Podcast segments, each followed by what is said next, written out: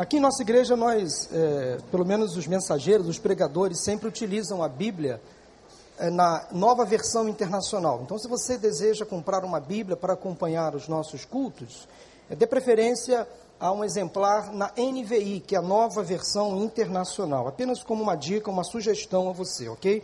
Abra a sua Bíblia no Evangelho de João, no capítulo 11. Nós podemos dividir o Evangelho de João em pelo menos duas partes. Nos 11 primeiros capítulos, há uma ênfase de Jesus entre as pessoas, seus ensinos, milagres, suas curas. E dos capítulos 12 ao 21, vemos Jesus preparando seus discípulos para a sua partida, e esses relatos da, na segunda parte do livro de João, interessante que eles acontecem em poucos dias, cerca de uma semana. Dentro de seis dias, Jesus seria preso, julgado, condenado. Ele seria morto, ressuscitaria dentre os mortos. E o livro de João termina com João trazendo uma informação valiosíssima a todos nós. Ele afirma que Jesus fez muitas outras coisas. E se cada uma delas fosse escrita, não haveria espaço para tantos registros. Olha que coisa interessante.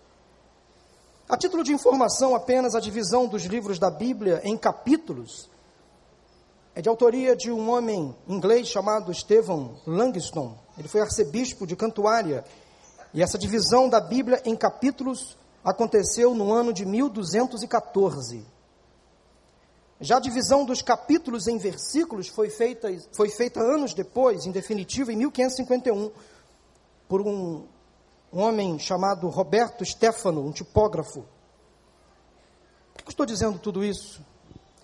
Às vezes, as divisões do capítulo realmente quebram a lógica natural do fluxo dos acontecimentos bíblicos. Por exemplo, se você então olhar para os últimos versículos do capítulo 11 de João, você vai perceber que eles servem como uma introdução àquilo que vai acontecer no capítulo 12. Então, fiz questão de dizer isso para que vocês entendam o porquê do início desta leitura ser a partir do final do capítulo 11 então, a partir do versículo 55 do capítulo 11 de João, nós vamos iniciar esta leitura e vamos ler até os primeiros versículos do capítulo 12. Acompanhe a leitura de João, capítulo 11, a partir do versículo 55. Ao se aproximar a Páscoa judaica, muitos foram daquela região para Jerusalém, a fim de participarem das purificações cerimoniais antes da Páscoa. Continuavam procurando Jesus e no templo perguntavam uns aos outros: O que vocês acham? Será que ele virá à festa? Mas os chefes dos sacerdotes, os fariseus, tinham ordenado que se alguém soubesse onde Jesus estava, o denunciasse para que o pudesse prender. Seis dias antes da Páscoa, Jesus chegou a Betânia, onde vivia Lázaro, a quem ressuscitara dos mortos. Ali prepararam um jantar para Jesus. Marta servia enquanto Lázaro estava à mesa com ele.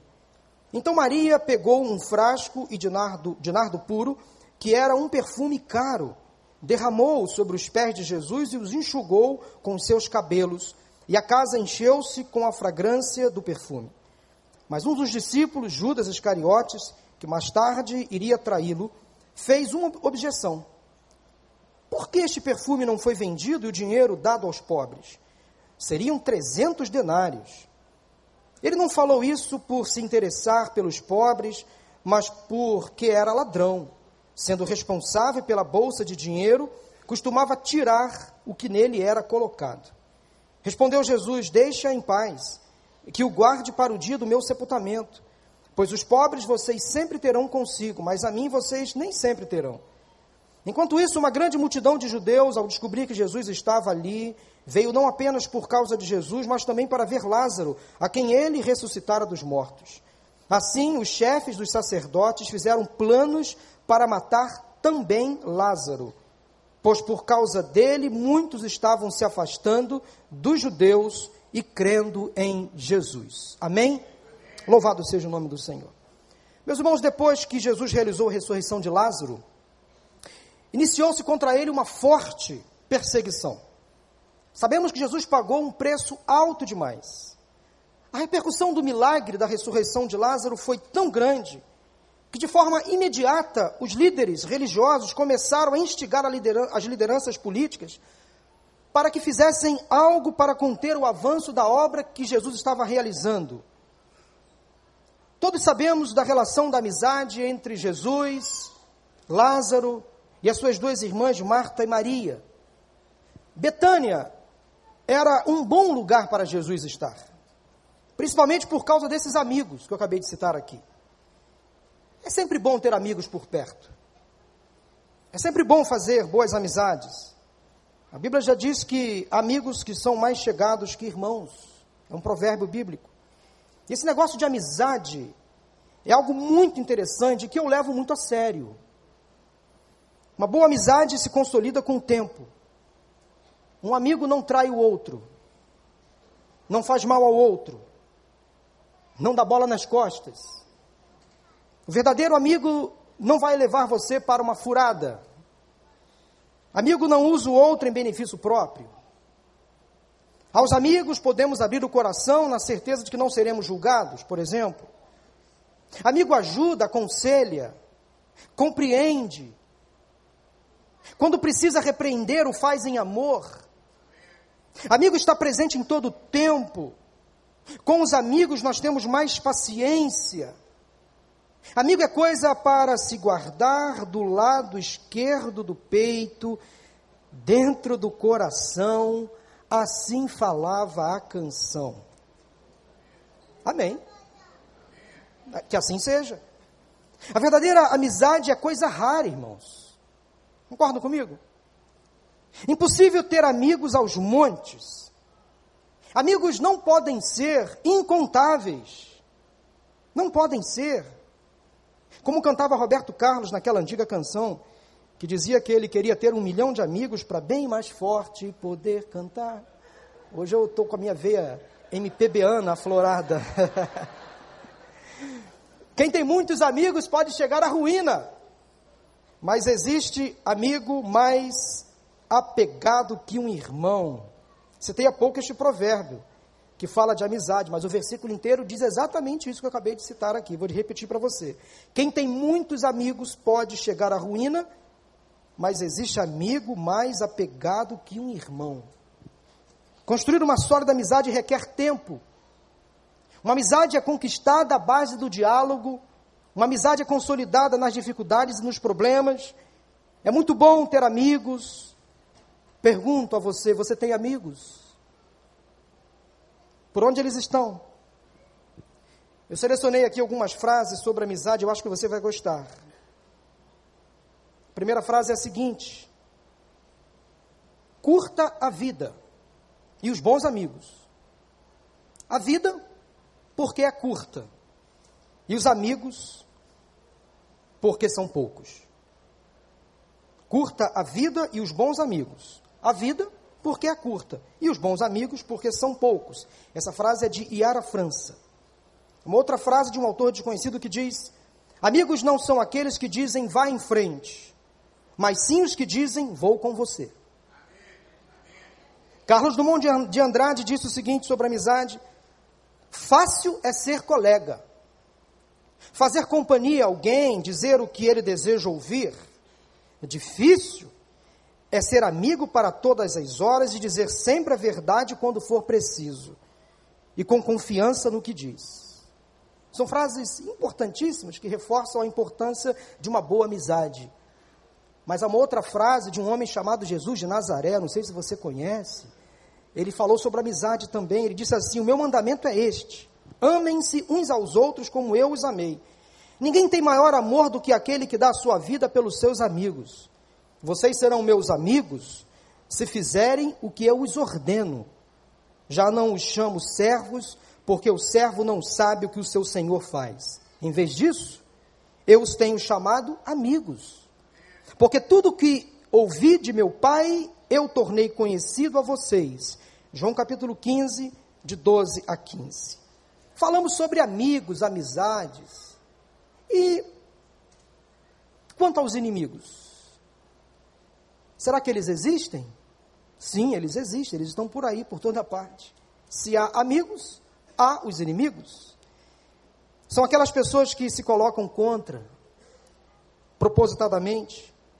São aquelas que nos perseguem, que falam mal, que nos caluniam por trás, que não vão com a nossa cara, que nos prejudicam. Que fazer com essas pessoas que não são nossos amigos, que se, se colocam como inimigos, que nos prejudicam, que nos difamam, que nos maltratam, que nos perseguem? O que fazer com essas pessoas? Fazer o mesmo? Tratar mal? Também prejudicar, denegrir, insultar? Você acha que este é o conselho bíblico? Claro que não. Nós devemos orar e amar, ou amar e orar, simplesmente.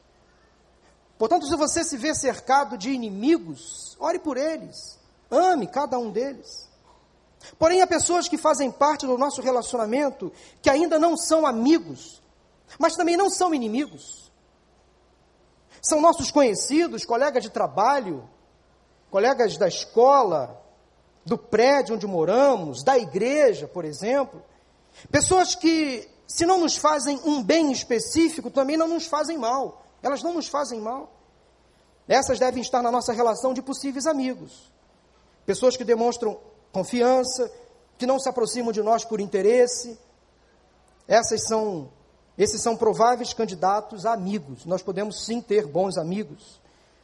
Jesus, durante o seu ministério, ele foi acompanhado de perto pelos seus amigos, pelos seus inimigos, e também por uma outra parcela de conhecidos, curiosos, colegas, que sabiam da sua existência, mas que não tinham com ele um relacionamento tão estreito, tão próximo. Veja bem, sabemos que entre os próprios discípulos de Jesus, os doze, ele tinha três que ele tinha um relacionamento mais íntimo: Pedro, Tiago e João. Conhecem essa história? Que de Pedro, Tiago e João Jesus tinha uma aproximação maior. Mas nós sabemos que João era o mais próximo dos três. Eu e Maura somos pais de adolescentes, interessante como ser pai de adolescentes é um desafio, nós aprendemos com eles muitas coisas e temos que nos adaptar à realidade, à vida que eles levam.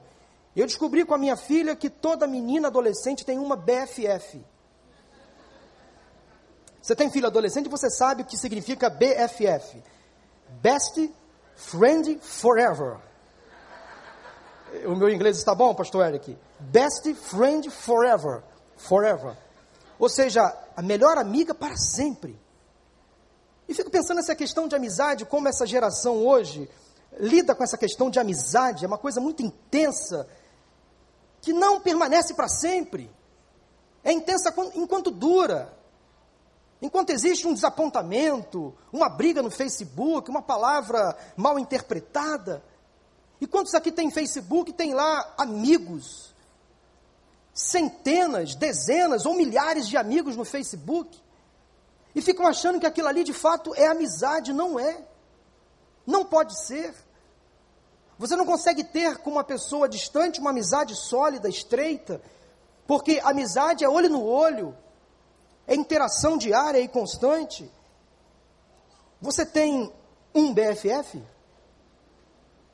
Uma BFF? A minha BFF é minha esposa. Só ela. Eu tenho muitos amigos, mas a minha esposa é minha BFF. E dela eu não abro mão. Não posso trocá-la por ninguém nesse mundo, porque ela é minha BFF. Compartilha as minhas dores, necessidades, abre o meu coração, ela conhece as minhas fragilidades, ela ri comigo, ela chora comigo, é minha BFF. Você precisa ter um BFF. Saia daqui com esse objetivo de nutrir um BFF, uma pessoa de sua extrema confiança, quando você vai abrir o coração, não vai ser julgado, maltratado, perseguido. Posso dizer, meninas, adolescentes que estão aqui hoje, que João era o BFF de Jesus? Sim ou não? Talvez? Ok, era mais ou menos essa ideia. Daquele amigo próximo, mas amigo mesmo. Nesse amigo de Facebook que você de repente deleta ele, exclui, porque ele fala uma coisa que você não gosta, faz um comentário lá na sua, no seu comentário, na sua imagem que você não gostou. Interessante essa coisa de amizade. Agora, voltemos ao texto lido, porque há um detalhe que me chama a atenção e que eu não posso deixar passar despercebido aqui. Volte a sua atenção para o versículo 55 do capítulo 11. Agora leia o versículo 54 aí na sua Bíblia. Se o Claudinho puder projetar o versículo 54, eu agradeço. Diz assim o versículo 54 do capítulo 11 de João. Por essa razão, Jesus não andava mais publicamente entre os judeus. Ao invés disso, retirou-se para uma região próxima do deserto, para um povoado chamado Efraim, onde ficou com seus discípulos. João pula de um versículo para o outro, como se fossem atos sequenciais. Porém, quem estuda a Bíblia vai encontrar, vai descobrir um detalhe muito interessante. Há um hiato, uma lacuna, um espaço de tempo entre o versículo 54 e o versículo 55, que os evangelistas Mateus e Marcos não omitem, mas, mas João omite. Alguns fatos importantes aconteceram aqui. Se tivéssemos apenas o Evangelho de João, nós não notaríamos o que aconteceu entre esses dois versículos. A Bíblia é fantástica por isso. Porque a Bíblia não deixa nenhuma história inacabada. A história se completa em toda, em toda a Escritura. Após ter saído de Betânia, onde ressuscitou Lázaro, Jesus retirou-se para uma cidade chamada Efraim, que ficava a cerca de 24 quilômetros ao norte de Jerusalém. De lá, ele fez o seu caminho para Samaria, onde curou aqueles dez leprosos que nós conhecemos a história. E lá ele teve um outro confronto com seus inimigos, os fariseus. De Samaria, ele foi para a Judéia, onde encontrou um jovem rico, aquele mesmo, que disse conhecer tudo acerca das Escrituras, mas não estava disposto a abrir o coração para Jesus. Lá ele teve um novo embate com os fariseus, na Judéia. Pouco depois da Judéia, ele foi para Jericó, onde se encontrou com Zaqueu, desce depressa desta árvore. E lá também em Jericó ele curou um cego.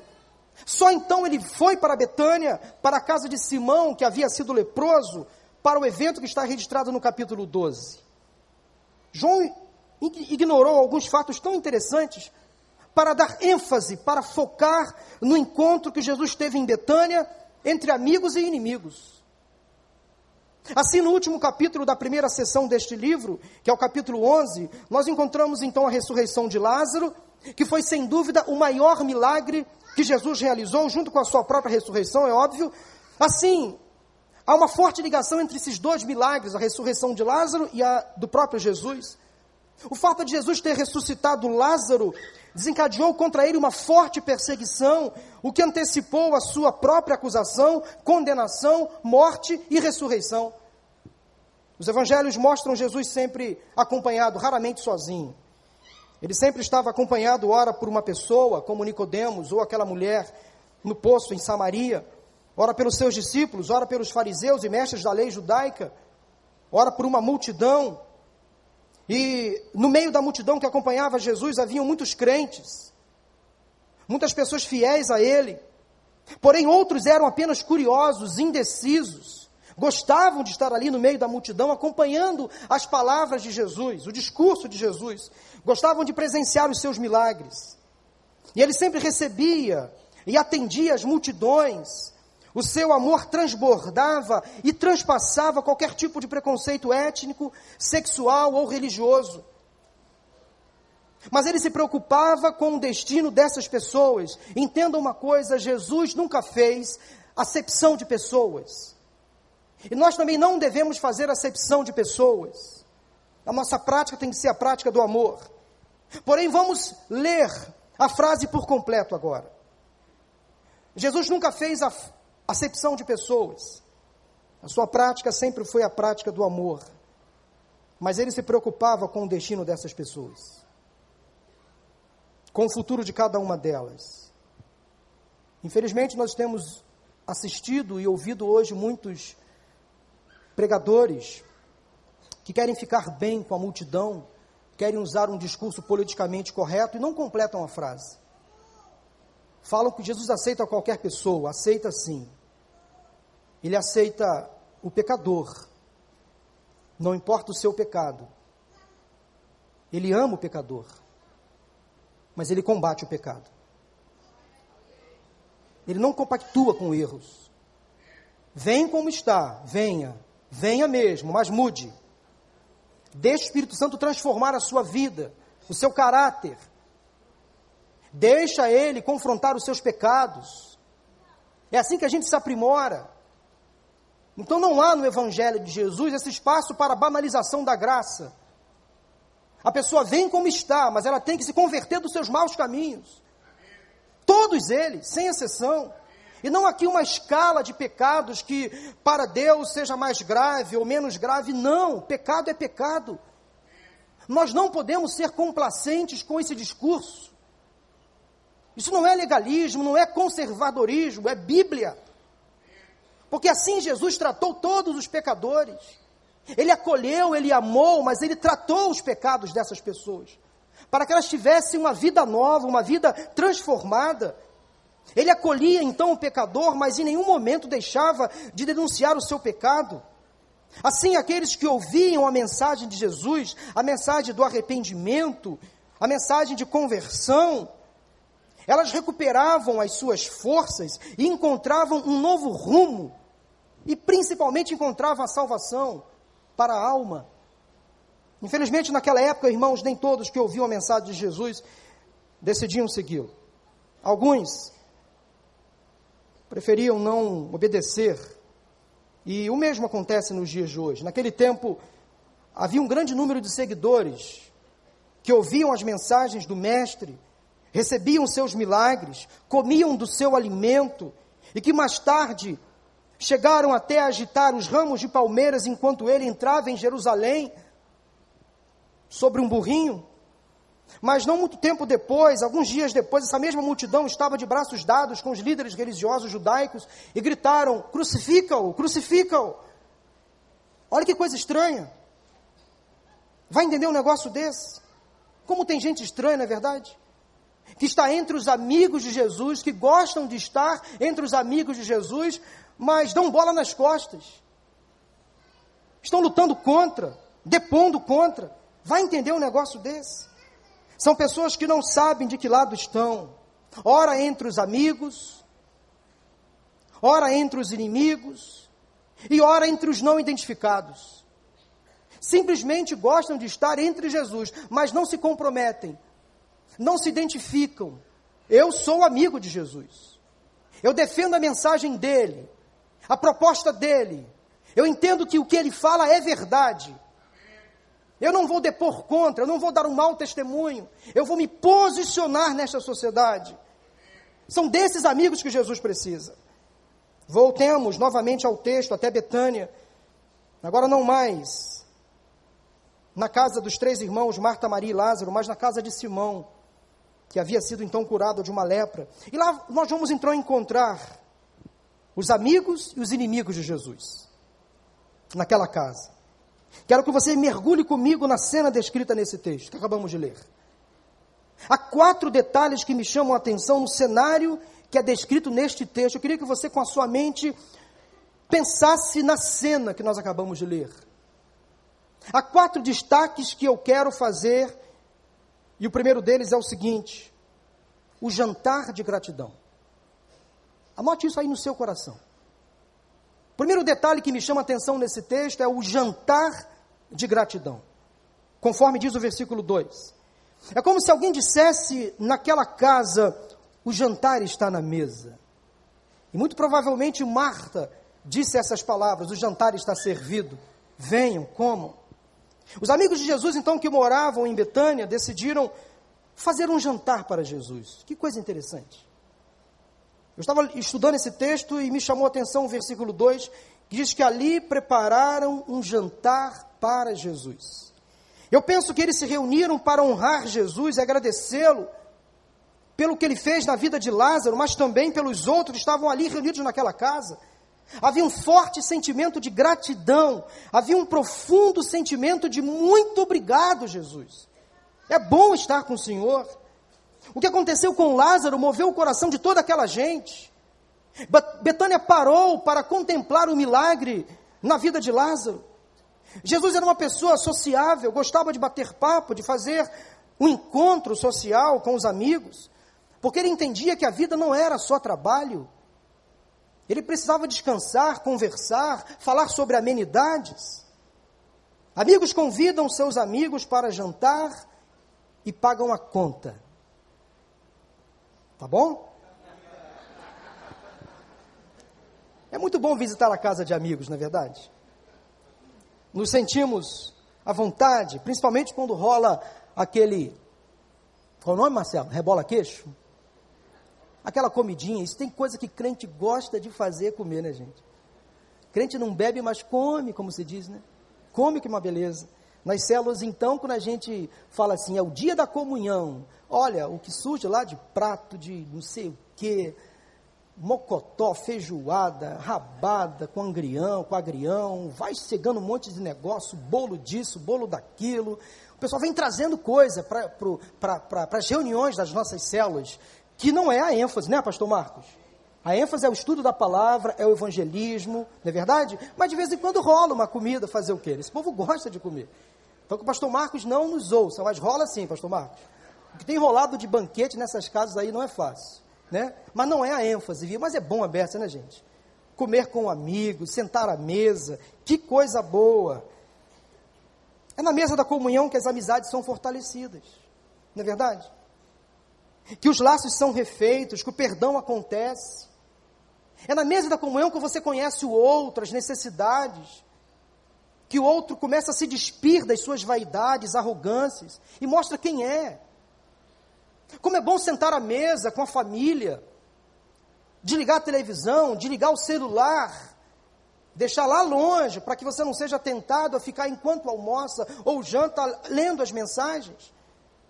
Num restaurante, por exemplo, isso é muito comum. E eu me pego às vezes fazendo isso, quero confessar aqui o meu pecado. Minha culpa, minha máxima culpa. De quando estou com a minha família, eu sou tentado a pegar o meu celular, para saber se aquele meu e-mail foi respondido, se aquela resposta do WhatsApp já chegou. Ah, eu preciso adiantar uma solução de um problema. Eu tenho tentado me policiar a não usar o WhatsApp enquanto estou com a minha família à mesa, porque não há privilégio maior do que estar à mesa, com a família, com os amigos. Então, se possível, hoje, na hora do almoço, hoje, faça um exercício. Deixe o celular longe de você. Quando você for à mesa, deixe ele longe, olhe nos olhos, converse, ouça. Posso ouvir um amém? amém? Ou será que você pode falar assim, ah, pastor, está difícil, viu? Misericórdia, mas faça um esforço, vale a pena. Porque amigos gostam de momentos assim, na mesa da comunhão, nós rimos, nós choramos. Amigos precisam agradecer uns aos outros. Amigos celebram a vitória uns dos outros. É na mesa, lugar sagrado, que precisamos reconhecer as dádivas, as dádivas de Deus sobre nós, as misericórdias do Senhor, que se renovam a cada manhã, a provisão que Ele traz à nossa casa, o sustento que Ele nos concede, o alimento que está ali à mesa, às vezes pouco, mas presente. Deus não deixa faltar o necessário, pode faltar o essencial.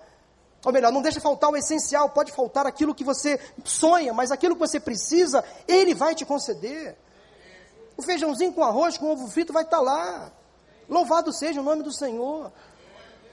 E se não rolar o feijãozinho com ovo frito, uma farinha vai rolar, com azeite, como na casa da viúva, vai rolar alguma coisa. A água que vem da fonte, Deus vai deixar você sempre suprido. Ele não abandona os seus. É na mesa, lugar sagrado, que precisamos então reconhecer aquilo que Deus tem feito por nós. Quando você convida um amigo para fazer um lanche na sua casa, você sabe que há uma diferença entre café medroso e café corajoso? Vou explicar para vocês a diferença entre café medroso e café corajoso. Quando você convida um amigo, um amigo para ir na sua casa, não sirva a ele um café corajoso. Não sirva a ele um café corajoso. Amigo, você serve café medroso. Porque o café corajoso é aquele que vai para a mesa sozinho. Ele é corajoso. Entenderam? Ele fica na mesa sozinho. Não sirva para o seu amigo um café corajoso. Sirva um café medroso. Sabe por que o café é medroso? Ele vem sempre acompanhado por, pelos amigos dele. Vem com pão, vem com a torrada, vem com bolo, com biscoito, vem com suco, com a maionese, com refrigerante, com suco. Não é verdade? Fala, Jeová. Pastor Miquel, então, gosta de um café medroso.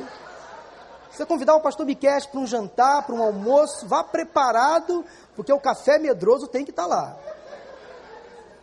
Você convidar um dos pastores para fazer um lanche, sirva um café medroso, que o pastor vai gostar. É sempre bom comer um bolinho, né? À tarde, então, né, Nice? Hum, tem uma irmã que gosta dessa dos pastores, de vez em quando ela serve aí, traz um, um bolinho. Hoje ela me trouxe uma pasta de berinjela. Ela está aí, não vou falar o nome dela para não ficar constrangida. Uma vez ela me trouxe um bolo de coco com mandioca, que misericórdia. Aquele bolinho com café à tarde, fez toda a diferença. Então, pastores, estou bem na vida com vocês? Bolinho, né, não é, pastor Miquel, principalmente? Convide seus pastores de vez em quando aí para um, para fazer um churrasco. Pô, vou lembrar do pastor Paulo. Pastor Paulo, está à disposição? Vem para cá, comer uma carninha com a gente. Vai sobrar mesmo, irmão, convida a gente. Sempre sobra, não sobra? Convida a gente. Eu garanto que o pastor Miquel, ele vai despencar lá de Sulacap e vai para sua casa. Na mesma hora, né, Miquel? É sempre bom ter amigos por perto. Mesmo para comer o, re, o resto, o restante da sobra, né? Para você não jogar fora. Convida, convida, que nós vamos lá. Ah, um jantar com Jesus. Que privilégio que aqueles amigos tiveram. Que privilégio de estar à mesa com Jesus. A exemplo desses amigos de Betânia e também daqueles discípulos de Emaús, lembram da história? Quando caminhavam de Jerusalém a Emaús, convidaram Jesus à mesa. Será que você também já convidou Jesus a cear com você? Será que de fato ele é seu amigo? Será que ele já se entronizou na cabeceira da sua mesa? Será que ele tem um lugar no trono do seu coração? Será que Jesus senta à cabeceira não para pagar a conta, não para ouvir reclamações, imposições suas, mas como figura central, a mais ilustre que precisa ser vista e adorada por todos na sua casa? Será que Jesus está no centro da sua casa? Será que ele senta à cabeceira da sua mesa? Será que ele tem espaço na sua família? Há um lugar reservado especial para ele no seu coração? Vem, Jesus, fica comigo, já é tarde. Vem cear comigo. Será que você já preparou uma festa para receber Jesus em sua casa, em sua família? Enquanto os inimigos de Jesus estavam preocupados se ele iria à festa da Páscoa, ele, Jesus, estava preocupado em ir à festa com seus amigos. Que privilégio. Depois, nós percebemos aqui, meus irmãos, a postura de Lázaro no jantar a mesa com Jesus. Interessante lembrar também que aquela, naquela época a mesa não era como as mesas de hoje, elas não tinham cadeiras, não eram é, estruturas elevadas como nós temos hoje, eram mesas rasteiras, e as pessoas comiam a mesa sentadas, umas ao lado das outras. Então ali estava Lázaro, à mesa com Jesus, não apenas fazendo companhia, mas, como nos indica os versículos de 9 a 11, servindo de testemunho vivo do milagre da sua ressurreição. Lázaro passou a ser uma atração e muitos estavam ali à porta daquela casa apenas para vê-lo, para comprovar o milagre. Ele estava vivo. Eu vi Lázaro ser sepultado. Eu vi que ele não saiu de um túmulo durante quatro dias. Eu soube, eu vi, eu constatei que ele estava morto, já cheirando mal. E esse Jesus o tirou lá de dentro. Eu quero ver com os meus próprios olhos. E ali estava então Lázaro comendo com Jesus para provar não só que ele estava vivo, mas também dando testemunho de quem Jesus era e o que Jesus tinha feito por ele. É interessante também notar a postura de Marta nesse texto. Obviamente preocupada com a refeição, sempre preocupada, pragmática Marta, ocupada servindo a mesa para honrar Jesus da sua maneira, grata sem dúvida alguma pelo que ele fez a, ao seu irmão. Aqui nós não observamos aquela Marta repressora, como naquele outro texto, quando ela reclama de Maria que estava aos pés de Jesus. Aqui não. Marta está mais calma, mais paciente, mais amena, mais compreensiva. O que aconteceu com Marta, afinal? Por que tanta mudança? O que fez ela mudar de atitude? Eu acho que foi a ressurreição de seu irmão Lázaro. Mexeu com ela. Porque Jesus, ao, fa ao fazer o seu irmão reviver, não só mudou a sua atitude em relação à vida, mas também deu a Marta um novo sentido de amor e apreço por sua irmã. Como é bom a gente entender os, as passagens bíblicas na sua essência. Porque ela percebeu que ninguém aqui está para sempre. Ao perder o irmão e tê-lo de volta, Marta passou a ser mais compreensiva, mais amorosa com Maria. Ela deixou de ser ranzinza, deixou de criar inimizade, deixou de ser ansiosa excessivamente, deixou a arrogância para trás, deixou de fazer intrigas, fofocas. Ela mudou de comportamento. Parece que Marta experimentou uma mudança. Marta é, uma, é um grande exemplo de como você pode servir bem, principalmente quando você serve com o coração. Então, primeiro, o primeiro destaque que eu faço nesse texto é o jantar da gratidão. O segundo destaque que eu quero chamar a sua atenção, que eu vejo nesse texto, é o seguinte: o perfume da devoção. O primeiro destaque é o jantar da gratidão. E o segundo destaque é o perfume da gratidão, ou melhor, o perfume da devoção. Versículo 3. Alguém naquela casa fez o seguinte comentário: Hum, que cheiro é esse? Que fragrância é essa? Que perfume cheiroso. Eu não tenho dúvidas que rolou esse comentário lá naquela casa. E aqui então nós encontramos Maria, a irmã de Marta e Lázaro, ungindo os pés de Jesus com uma essência rara, um perfume de nardo puro, uma planta proveniente da Índia, caríssima. Como aquele perfume era muito caro e muito raro, o ato de devoção de Maria foi dispendioso demais, custou muito dinheiro. Esse perfume vinha em um frasco selado. Só era comprado nas melhores lojas da época. Perfume importado, caríssimo. Era raro de ser encontrado. E para que ele não se perdesse, a pessoa, ao usar esse perfume, deveria abrir uma espécie de lacre e deveria ser todo ele derramado naquela porção que vinha no frasco. Então abriu o recipiente, o cheiro invadiu aquele ambiente.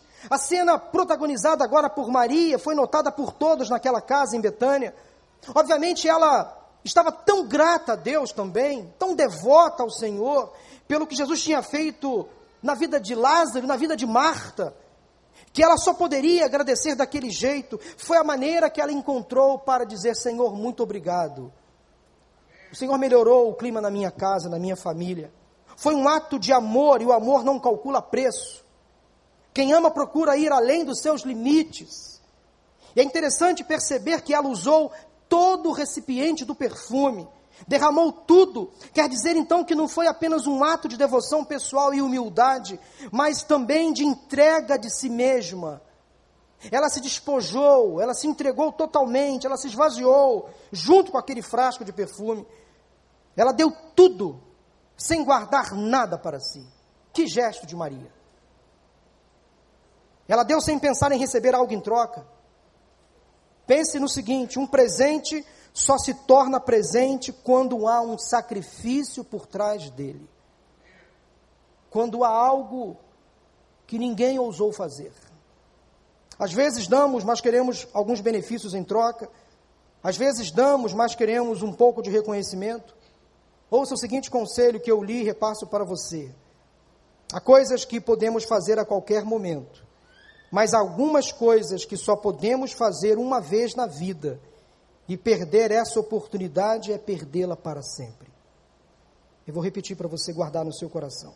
Há coisas que podemos fazer a qualquer momento, mas algumas coisas que só podemos fazer uma vez na vida, e perder essa oportunidade é perdê-la para sempre. Eu tenho certeza absoluta que neste momento o Espírito Santo de Deus está trazendo algumas pessoas agora um esclarecimento, uma mudança de comportamento, uma atitude que precisa tomar. Quem sabe uma valorização à família, ao cônjuge, aos filhos, aos pais, aos irmãos, aos verdadeiros amigos. Uma atitude como a de Maria aqui nesse texto. Maria não poupou nenhuma despesa quando fez aquele ato de amor e devoção. Ela não se importou com as críticas, nem com a sua exposição. Uma mulher judaica não poderia ser vista em público com os cabelos soltos, no máximo enrolados ou trançados. Ela não se importou com as reclamações que ouviria. Aquelas pessoas consideravam um ato de moralidade quando uma mulher era vista em público com os cabelos soltos. Mas aqui eu acho que Maria estava tão grata a Jesus que ela não se importou com o que os outros poderiam pensar. Todos nós temos nossos dons, habilidades e devemos colocá-los a serviço do Senhor. Lá em 2 Coríntios, capítulo 2, versículo 15, a Bíblia diz que nós somos o bom perfume de Cristo. Perfume alguém. Deixe que a essência do evangelho exale através da sua vida. Faça algo que chame a atenção do seu próximo para a pessoa de Jesus. Faça alguma coisa para que Jesus seja visto, notado, uma atitude de devoção, de entrega, de profundo amor e compaixão. Terceiro detalhe que me chama a atenção nesse texto, nesta cena que nós estamos aqui imaginando como aconteceu naquele dia em Betânia. Se o primeiro detalhe, anote no seu coração para você guardar bem, é o jantar da gratidão. Se o segundo detalhe do texto que me chama a atenção é o perfume da devoção. O terceiro detalhe é, a segui é o seguinte: a indelicadeza da corrupção. A indelicadeza da corrupção. Eu sou tentado agora a não me estender demais nesse texto, porque essa parte aqui do sermão daria pano para mangas, como se diz no, na linguagem aí popular. Principalmente nos tempos atuais que estamos vivendo no Brasil. Mas isso para depois. Alguém deve ter dito, ou deve ter feito a seguinte observação acerca do comportamento de Judas, nos versículos 4 a 6 do capítulo 12 de João. Que cara chato esse Judas. Tenho quase certeza que alguém fez esse tipo de comentário. Que mala sem alça. Que sujeito inconveniente. Quanta indelicadeza. Observem com atenção aí na sua Bíblia, nos versículos 4 a 6, a atitude de Judas. Estavam ali Jesus, seus discípulos, Marta, Maria e Lázaro, em um jantar, e tenho a certeza que todos estavam ali gostando do ambiente, o clima era bom, havia muita alegria, um bom bate-papo, uma coisa gostosa, aquele clima bom. Porém, Maria surpreendeu a todos ao derramar aquele perfume aos pés de Jesus, e o bom cheiro invadiu aquele local, a ponto então de Judas ficar contrariado e ele achou aquela ação de Maria desnecessária, um grande desperdício de dinheiro. Judas foi o que começou a queixar-se sobre o ato de Maria. Você acha mesmo que Judas estava preocupado com os pobres? Claro que não. Definitivamente não. O comentário de João nos deixa claro que Judas roubava o dinheiro da sacola. Ele era um tesoureiro malicioso, desonesto, corrupto. Ele ficava no comando da maior parte do dinheiro de Jesus e dos discípulos, e ele sempre embolsava uma parte para ele. Os discípulos não sabiam, mas de Jesus ninguém pode esconder. Os erros, falcatruas, as imoralidades, Jesus tudo vê, tudo sabe. E cedo ou tarde, a casa cai. O que tem assustado hoje no Brasil é a lista do Janô. Muito se falou esta semana sobre a lista do Janô. Alguns nomes já foram publicados. É claro que todos precisam ser ouvidos, os fatos têm que ser esclarecidos. Os advogados aqui sabem muito bem o que é isso. Mas há um pânico. O país está quase parando por causa da lista do Janô. E o que o pobre tem a ver com isso? O que os trabalhadores têm a ver com isso? Muitos estão ficando desempregados, sem receber o seu salário. Uma crise que se instalou no país e está custando a deixar o país por causa de corrupção, falcatrua, jeitinho, roubo. Nós precisamos denunciar esses pecados, sim. É papel da igreja. Mas é papel da igreja, dos crentes, porque quando a gente fala igreja, a gente fala instituição. Mas igreja somos nós. Nós temos um papel na sociedade, irmãos. Precisamos ser sal e luz, fazer a diferença. Em cada contexto profissional, acadêmico, lá onde você está inserido, você é uma figura de Cristo, é um representante do reino de Deus. Então não haja como Judas. Nunca aceite suborno, corrupção. Nunca participe de imoralidades, ilegalidades. Temos aqui algo muito importante nessa parte do texto, Poderíamos supor que o que Judas disse era verdade, que este perfume valia 300 denários, o que, equivale, o que equivaleria, por exemplo, ao salário anual de um trabalhador naquela época. E apenas para ilustrar e servir de comparação, faça aí uma conta rápida, com base no salário mínimo vigente, atual, e você vai chegar a um valor proporcional ao que foi gasto por Maria naquele ato, quase 11.300 reais. Ela comprou um perfume por 11.300 reais e jogou ali todo aquele perfume aos pés de Jesus. O que Maria fez foi algo muito significativo, foi uma oferta tremenda, uma ação de grande generosidade. Talvez ela gastou todas as suas economias. Judas aqui foi a indelicadeza em pessoa. Você conhece alguém assim? Que fere e expõe os outros, que se coloca como correto, como honesto, mas no fundo, no fundo não é. Esta é a primeira vez no Novo Testamento que Judas realmente disse alguma coisa. Ele sempre foi muito omisso, se escondeu. Até esse momento, ele quase não é mencionado, quase não é notado. Ele não aparece fazendo uma pergunta, sugestão ou mesmo uma queixa. Não aparece contribuindo com os ensinos de Jesus. Não é visto ajudando ou dando uma palavra de encorajamento e apoio. Todos os evangelistas omitem Judas das principais ações de Jesus. Por que será? A coisa mais estranha sobre Judas é que nós supomos que ele era um falso desde o início, e ele era mesmo. Era mesmo. Mas eu também acho que ele era alguém que se juntou aos discípulos pelas razões erradas. E que realmente me surpreende é que Jesus, em nenhum momento, mesmo sabendo quem Judas era, conhecendo o seu coração, em nenhum momento Jesus excluiu Judas do seu grupo. Em nenhum momento Judas foi expulso do grupo de discípulos. Judas aqui, infelizmente, acabou se excluindo pelas suas atitudes. Ele não quis mudar. Ele quis compactuar com o erro, continuou alimentando os motivos errados, não abandonou os seus pecados. Então é o pecador que se omite da graça de Deus. Deus não expulsa ninguém da sua presença, ele está sempre pronto a acolher, a cuidar de cada um de nós. Judas Iscariotes, um dos doze discípulos, foi então mesmo que traiu Jesus lá na frente para as autoridades religiosas judaicas. Ele se vendeu por 30 moedas de prata. 30 moedas de prata.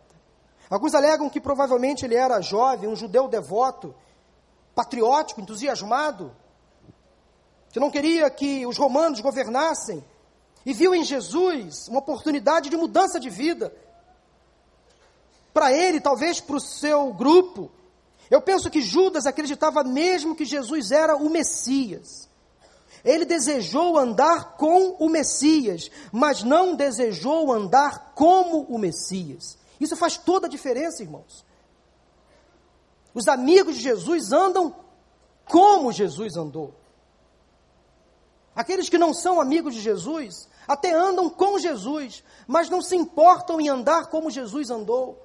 Estão entre ele, mas não querem mudar. Eu acho que Judas parecia ser uma pessoa agradável e confiável, uma vez então que foi dado a ele essa responsabilidade. Ele tinha uma, talvez uma boa lábia, uma boa aparência. Todo o dinheiro dos discípulos, ele era um cofre ambulante. O que parece estranho então é que Judas ouviu todas as mensagens de Jesus, aprendeu muita coisa com Jesus, mas não soube colocar em prática. Viu Jesus realizar muitos milagres, mas não quis ser o milagre. Ele estava ali no meio de tudo e, no entanto, vendeu o seu Senhor e foi embora para dar fim à própria vida. Se afastou do grupo, humilhado, entristecido. A atitude de Judas demonstra que ele não estava disposto a seguir o conselho de Jesus e que ele, ele, que, que ele tinha então optado em participar, em não participar daquela festa de despedida ali naquele jantar em Betânia. Ele estava ali, mas não era dali, não queria ser dali. Você conhece alguém assim que está entre Jesus, mas parece que o coração está lá fora? Perto dos olhos, mas longe do coração? Perigo é ter você perto dos olhos, mas longe do coração? Olha aí, outra música, viu? Não sei o que está acontecendo comigo hoje, mas.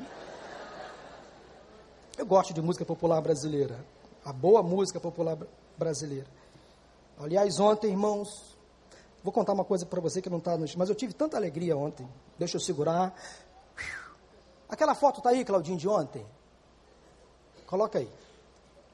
Não é promoção pessoal, não, tá, gente? É só uma homenagem. Aquela foto foi colocada ontem na hora inaugural do Casados para Sempre do Paz para Toda a Vida. Está aí? Se não tiver, o Claudinho vai colocando. O PP está indo lá ajudar. Ontem, dia 18, eu completei 22 anos de casado. Eu estou muito feliz por isso. Olha aí. Olha aí. Esse cara sou eu. Eu orei muito. Há 22 anos atrás, a essa hora, eu estava no meu apartamento. A noite foi, foi, foi, foi uma noite. Né? A noite passada. Mas a essa altura eu estava no meu apartamento, eu acho que indo para a rodoviária comprar passagem para São Lourenço. Para amanhã ir para São Lourenço passar minha lua de mel com Maura. Eu louvo a Deus pela vida da minha esposa. E ontem nós saímos para assistir um show de MPB. Eu, ela e meus filhos. E fomos ali no Metropolitan assistir um show muito gostoso. E eu faço aqui uma. Abra o meu coração, não me julgue, por favor. Eu fui assistir MPB4, Toquinho e Vaninhos. E tinha uma galera da terceira idade ali com a gente. Que Davi e Isabel falaram assim: pai, estamos no lugar certo? Eu falei: é, aqui é o lugar certo. Tinha uma, um grupo de coroa, todo mundo entrando, casalzinho e tal, famílias inteiras ali assistindo. Coisa boa, música boa, de qualidade, letras boas, até edificantes. Ouvir Ivan Lins cantando uma música baseada na palavra de Deus. Músicas que fizeram parte de um passado do Brasil, mas que não entraram no esquecimento. Talvez por isso eu estou hoje tão, é, assim, com a minha com a minha veia MPBana aflorada. Mas é bom valorizar as boas coisas na nossa cultura. Tanto lixo na televisão, tanta música de péssima qualidade. Hum, não vou nem me lembrar, porque vou desviar o foco da mensagem. Eu estou dizendo isso, irmãos, que é bom você estar com amigos, com a família, em bons momentos, curtir boas coisas, celebrar bons momentos em família, e ali estava então, voltando aqui o texto, obrigado PP, obrigado Claudinho, agradeço a Deus pela vida da minha esposa. Que companheira. Difícil segurar a emoção, mas eu louvo a Deus por isso. 22 anos de casados, eu louvo a Deus, eu quero continuar vivendo com ela aí por mais alguns anos, até o Senhor nos levar. Que não tem jeito, ela vai me segurar até eu ficar velhinho. A gente só vai se separar pela morte. Não tem, é cumprimento da palavra, cumprimento da promessa de Deus feita no dia do casamento. E atenção, você que é marido, vai suportar essa mulher aí com ela até morrer, hein? Quer se divorciar? Então pede para morrer. Não tem que pedir para sair, tem que pedir para morrer. Porque está na palavra: viverão juntos, uma só carne, até que a morte nos separe. Amém? Vamos lá, vamos prosseguir. Valeu? Valeu, Maurício, Estou bem? Joia. Voltar aqui o texto, irmãos. O que motivou Judas a fazer o que fez? Por que ele agiu daquela maneira, com tanta insensibilidade? Uma das razões foi talvez o ciúme que ele sentia dos outros discípulos. Ele era o único dos discípulos que não era nativo da Galileia. Judas era da região de Judá, um pouco mais distante de Jerusalém, então ele se sentia um pouco afastado do grupo, dos demais discípulos. Então, talvez em algum momento ele se sentia como um estranho no ninho. Outra razão óbvia é que Judas era ganancioso, ele nasceu assim, quis viver assim. O dinheiro que ele guardava era para cuidar dos gastos do grupo, mas também para cuidar dos mais necessitados. Mas ele embolsava parte para ele, era, ele era corrupto, sim, infiel, injusto, errado. O Senhor nos livre de atitudes assim. Precisamos, como crente no Senhor Jesus, ser exemplos de conduta. Evitar os atalhos para a ilegalidade, porque é muito fácil entrar na ilegalidade. O convite está à mostra, está à nossa frente todo o tempo. Nós precisamos corrigir a nossa conduta, zelar pela ética, pela coerência. Precisamos agir com lisura, transparência. Nós não somos perfeitos, mas precisamos sim abrir mão das coisas erradas que tentam nos consumir o tempo inteiro. Mas há um quarto e último detalhe que me chama a atenção nesse texto, quero compartilhar com vocês e partir para o encerramento desta mensagem. O primeiro detalhe que me chama a atenção, só para você guardar, foi o jantar da gratidão. O segundo, o perfume da devoção. O terceiro, a indelicadeza da corrupção. O terceiro detalhe que me chama a atenção, o mestre da correção. Aí a gente vai para o 10. Versículos 7 e 8. Os amigos de Jesus comentaram: que bom que ele está aqui conosco. Porque ao perceber a atitude de Judas, em resposta às palavras duras, insensíveis, indelicadas de Judas, Jesus prontamente tratou de consertar as coisas, de melhorar o clima naquele jantar. Judas quase estragou tudo, minha irmã, meu irmão. Mas ele está, ali estava o homem que sempre põe em ordem todas as coisas. Ele estava naquele jantar, ele sempre conserta os nossos estragos as coisas erradas que a gente faz, ali está Jesus para colocar em ordem aquilo que a gente coloca em desordem. Ele agiu como um pacificador, um mediador de conflitos. Jesus é aquele que de fato abafa o caso. Ele passa panos quentes, ele não expõe os erros, ele trata. É aquele que sempre tem uma palavra amiga, uma palavra empática, de encorajamento, de acerto, de ajuste. Ele é a máxima expressão da graça, das boas novas de Deus. Olhe para a expressão que há no início do versículo 8: Pois os pobres vocês sempre terão consigo. O que ele queria dizer com essas palavras? Ajudar os pobres era algo que eles podiam fazer a qualquer momento. Mas havia um limite de tempo entre eles, só mais uma semana, e Jesus queria aproveitar aquele tempo da melhor maneira possível.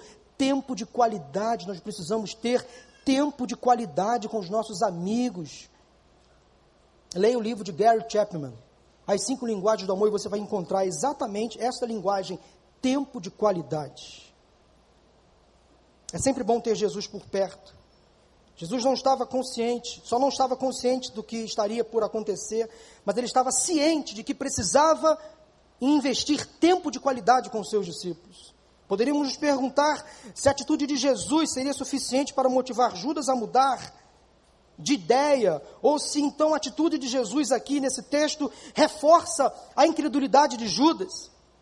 Eu prefiro ficar com a segunda possibilidade, conhecendo Judas como eu conheço hoje. Há pessoas como Judas que estão aqui, mas não querem ser daqui, não querem mudar seus conceitos e valores por pura opção. E o pior é o que nós sabemos, o fim dessas pessoas é dor e sofrimento. São pessoas que acham que a Bíblia tem que ser adaptada a elas e elas não querem se adaptar à Bíblia. Pessoas que preferem viver um evangelho de conveniência e outros interesses. Há muitos que pensam que a repreensão de Jesus deveria ter sido suficiente para forçar Judas a olhar para si mesmo, e deveria ter sido, mas o homem tem um livre-arbítrio. Ao invés de ver suas falhas, ele, Judas, preferiu olhar para o seu dinheiro, para o quanto estaria ali perdendo. Para Judas, o cheiro daquele perfume no ar era intoxicante, desagradável. Para os amigos de Jesus, era o melhor aroma da Índia, que representou o amor e a devoção de Maria, enquanto para ele, Judas, era só um desperdício. Ele estava ali perdendo dinheiro. A reação de Jesus foi tentar corrigir o rumo de Judas, valorizar a atitude de Maria, de Marta e dos seus demais amigos. Sente, Judas, o, ter, o cheiro de gratidão e devoção que essas pessoas aqui estão tendo por mim. Sente isso, Judas. Mude, Judas. Mude. Ainda dá tempo, Judas, de você mudar. Sentir esse bom perfume no ar, Judas. O clima é esse, o clima é bom, Judas. Venha, venha para o meu lado, seja meu amigo. Judas, vale a pena ser amigo de Jesus, Judas.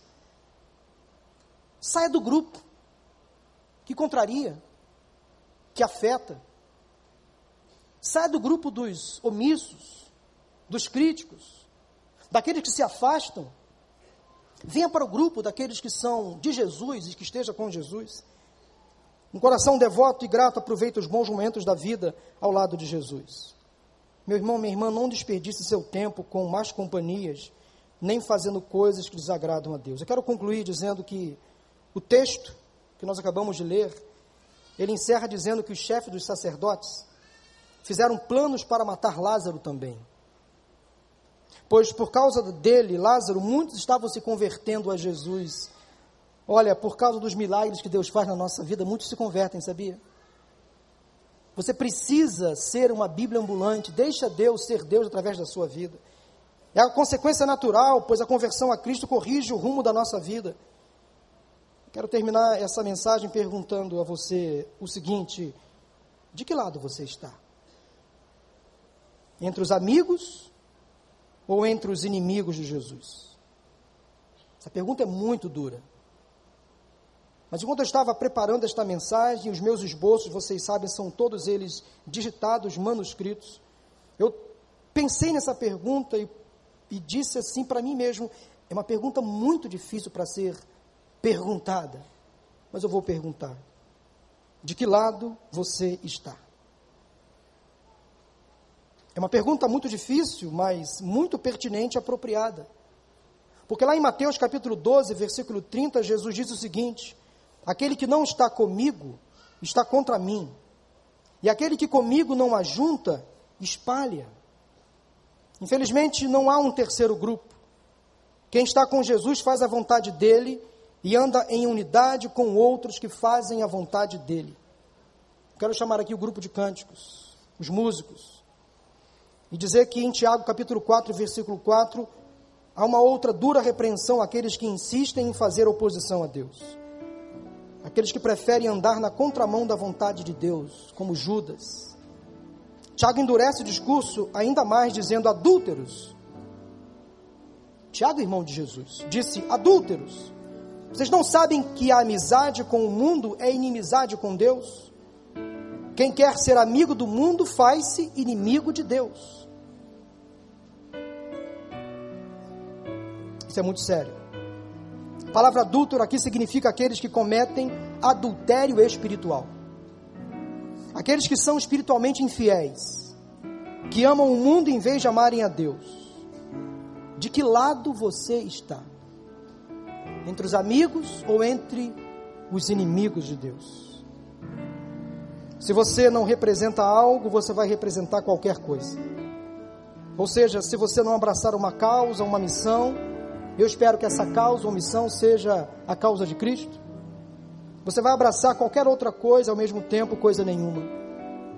Eu quero chamar a sua atenção para que você hoje assuma um compromisso de ser amigo de Deus, amigo de Jesus compactuando com a mensagem dele, pregando a palavra dele com a sua vida, com seus exemplos, com a sua fala, com o seu comportamento. Feche os seus olhos aí no seu lugar, abaixa sua cabeça. Nosso culto está quase acabando. Mas eu preciso agora fazer um convite, um apelo.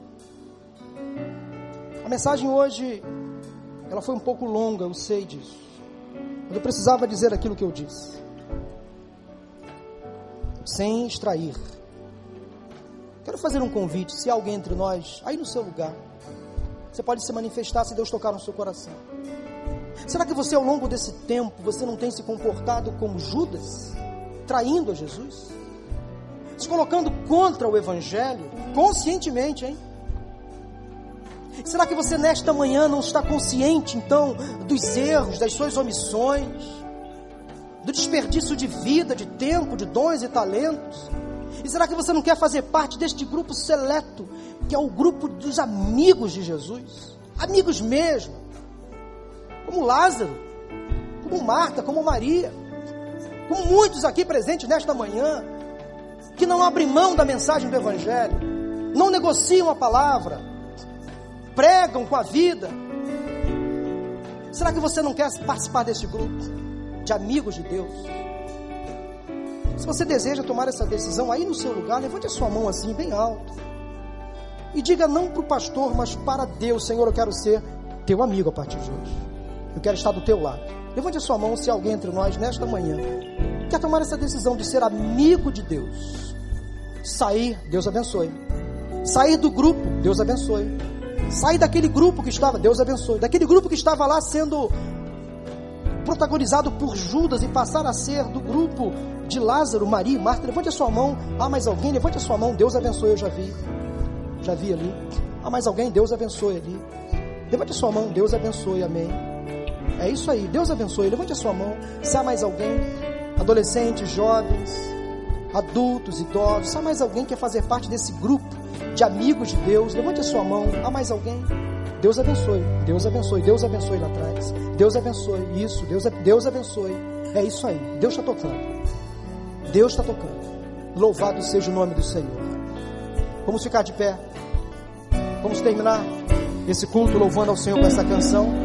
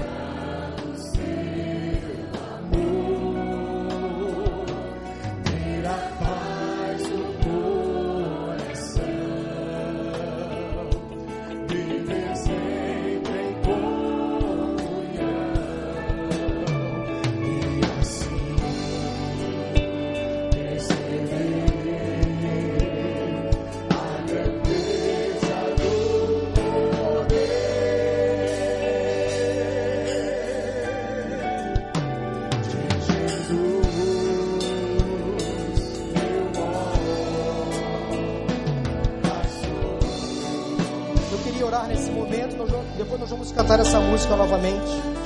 Ó Deus, obrigado por esse culto, pela tua palavra pregada. Obrigado a Deus porque aqui nós temos um sem número de amigos de Deus. Sim, amigos de Deus são milhares, milhões. E esse grupo tem que aumentar ainda mais. Obrigado, Senhor, porque nós temos em Cristo um amigo verdadeiro que não nos abandona, presente em todas as horas e momentos, um amigo que nos compreende na dor. Amigos, os nossos amigos terrenos, Deus, eles podem até nos abandonar às vezes, nos decepcionar, porque eles são humanos, falhos como nós. Mas Jesus Cristo não. Ele é o amigo perfeito, presente em todas as horas. E nós te louvamos, Deus, pelas pessoas que hoje, nesta manhã, tomaram uma decisão de fazer parte deste grupo seleto de amigos de Deus, fazedores da tua obra, da tua vontade, cumpridores da tua palavra. Senhor, despede agora em paz e segurança todos nós que somos amigos de Deus. Louvado seja o teu nome, oramos em nome de Jesus. Amém? Não existe nada melhor? Não existe nada melhor do que ser